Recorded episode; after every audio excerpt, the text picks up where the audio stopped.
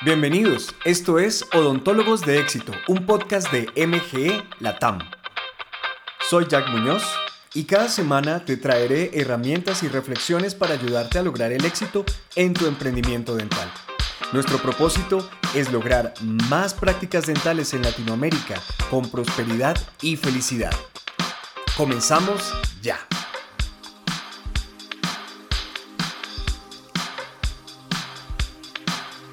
Hola, hola, ¿cómo estás? Espero que muy, muy bien y que estés preparándote para una semana tremendamente productiva. Bueno, eh, yo ya les he venido diciendo y les recuerdo que al calificarnos, al dejarnos su opinión, sus reseñas en el sistema que sea que escuches estos podcasts, Spotify, Apple Podcasts, Google Podcasts, Stitcher, el que sea, Siempre hay una forma de calificar y dejar alguna reseña u opinión sobre el podcast, los podcasts que escuchas. Y al hacerlo nos ayudas tremendamente a que otras personas como tú, otros emprendedores dentales de cualquier parte del mundo, encuentren este podcast y puedan, eh, bueno, utilizarlo para lo que sea que lo utilicen, para motivación, educación o simplemente para mantenerse conectados. Bueno, entonces es gratis, es gratis, no te quitas sino unos minutitos de tu tiempo y créeme que ayuda muchísimo a esta comunidad. Así que por favor ve y hazlo, detente ahora mismo, ponle pause a este episodio y ve, califícanos, déjanos una reseña que ayudaría demasiado. Ahora, el episodio de hoy se llama Prepara tu estrategia de retiro. Bueno, sí, yo sé que es un nombre un poco, un título un poco provocador, ¿no? Porque, bueno, eh, no es que a todos nos guste hablar acerca de eso, ¿no? Sin embargo, sin embargo, les voy a hacer, les voy a decir, este, este episodio realmente es corto, pero, pero lo preparé de corazón, de corazón. Siempre lo hago así, pero digamos que este, este más, porque me preocupa, me preocupa lo que veo muy, muy, muy a menudo. Al hablar con muchos odontólogos eh, que están cerca e, de la mediana edad o en su mediana edad, que podríamos decir que es alrededor de los 40 años y un poco más, encuentro una meta en común. Cuando les pregunto, bueno, eh, metas, ¿no? Y me dicen, pues quiero retirarme del ejercicio dental o clínico, lo que significa dejar de atender pacientes. Muchos desean esto, pero al preguntarles si tienen algún tipo de estrategia de salida o jubilación o retiro, en la que su estilo de vida no quede disminuido o comprometido al dejar de atender pacientes, casi ninguno tiene esto resuelto. Mi pregunta suele ser así, o mis preguntas suelen ser así en las entrevistas que les hago. ¿Cómo te ves en los próximos 5 a 10 años?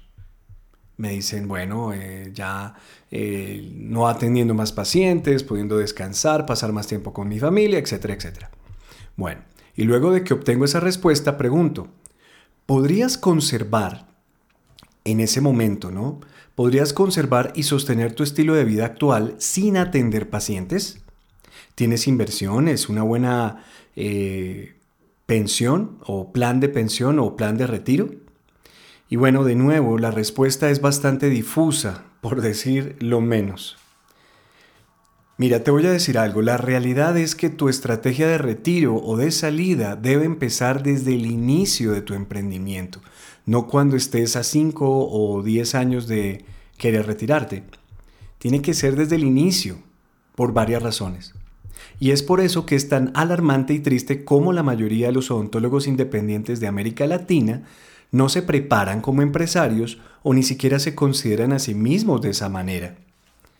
El señor Robert Kiyosaki, en uno de los libros de la serie Padre Rico, Padre Pobre, este libro se llama El cuadrante del flujo del dinero, se lo recomiendo mucho. En este libro el señor Robert Kiyosaki habla sobre los cuatro tipos de ingreso que puedes desarrollar y lo expone eh, diciendo que cada uno de ellos o cada uno de estos elementos o tipos de ingreso requiere un conjunto de habilidades y trae ciertos riesgos y libertades atados a, ellos. Estos tipos de ingresos son empleado, autoempleado, empresario e inversionista. Ahí están los cuatro. Si tú deseas invertir en tu futuro y no solamente inviertes dinero, inviertes tiempo, porque todos los años que tú pasas en la práctica dental es tiempo que estás invirtiendo, ¿cierto? Si tú deseas invertir en tu futuro y tener un mayor control de tu vida, las opciones de empresario e inversionista son las más indicadas. Pero uno no es un empresario solo porque abre una empresa.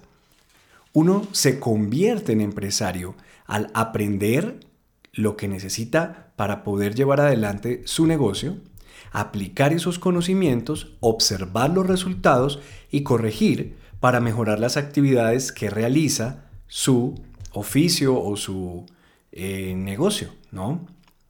Todo esto mientras logra una solvencia que le permite seguir adelante y ajustar su modelo de negocio, porque ese es el reto. No la vida del emprendimiento no se pone en pausa mientras tú resuelves todo. Mientras tú aprendes, eh, mientras tú experimentas, mientras tú intentas. No, las cuentas tienen que seguir pagándose, los salarios tienen que seguir pagándose, la vida no se detiene. Así que tenemos que ser muy hábiles para poder generar ingresos mientras que organizamos o mientras que vamos puliendo, puliendo, puliendo nuestro modelo de negocio. Ahora, para un odontólogo, su mejor apuesta en cara al futuro será la construcción de una comunidad de pacientes fieles, la acreditación de su clínica como la mejor opción para esa comunidad. No que tú lo pienses, que ellos tengan esa certeza, que tu buen nombre, tu reputación sea tan fuerte y tan duradera a lo largo de los años y tan sostenida a lo largo de los años en esa comunidad que cuando a alguien en la comunidad le pregunten eh, qué es lo primero que piensa cuando le digo la palabra odontólogo y que piensen en ti o en tu marca. Esa es la idea. ¿Y qué más? Pues el desarrollo y el sostenimiento de un sistema administrativo que permita que se logren resultados clínicos excepcionales todos los días, no un día sí y un día no. Y ahora aquí les digo una cosa, la administración bien llevada de tu clínica afecta, aunque tú no lo creas, los resultados clínicos. Una clínica organizada, productiva, que tiene protocolos administrativos, no solamente protocolos clínicos, que tiene una organización y una muy buena relación con, por ejemplo, los proveedores, los eh, laboratorios, y que permite que se trabaje con los pacientes clínicamente en un ambiente de organización, de coordinación y de paz, esa clínica genera resultados excepcionales todos los días. Los, errores se reducen, el ruido distractivo se reduce, la ansiedad se reduce y se puede lograr una cultura muy productiva, pero que, que no es de desorden, ¿vale? Cuando has logrado eso, tendrás un verdadero activo, no solamente un consultorio en el que te autoempleas y vas a poder lograr una transición en la que puedas dejar de ver pacientes y puedas retirarte de la odontología, la parte clínica y operativa, sin retirarte, y escúchame bien esto, sin retirarte de los beneficios de tu clínica.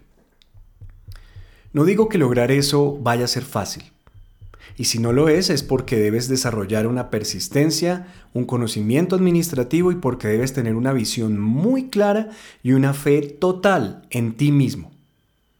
No todos lo lograrán, pero si tú lo quieres y estás dispuesto, dispuesta a pagar el precio, tendrás una carrera fenomenal y un futuro brillante, además de una excelente estrategia de retiro de la odontología que no necesariamente te va a retirar de los beneficios, de los eh, dividendos y de las posibilidades de crecimiento económico y, y como profesional que te puede dar un nuevo rol de empresario e inversionista en el universo del emprendimiento dental. Espero que esto te guste, que tengas una magnífica y productiva semana. Nos escuchamos en el siguiente episodio. Un abrazo,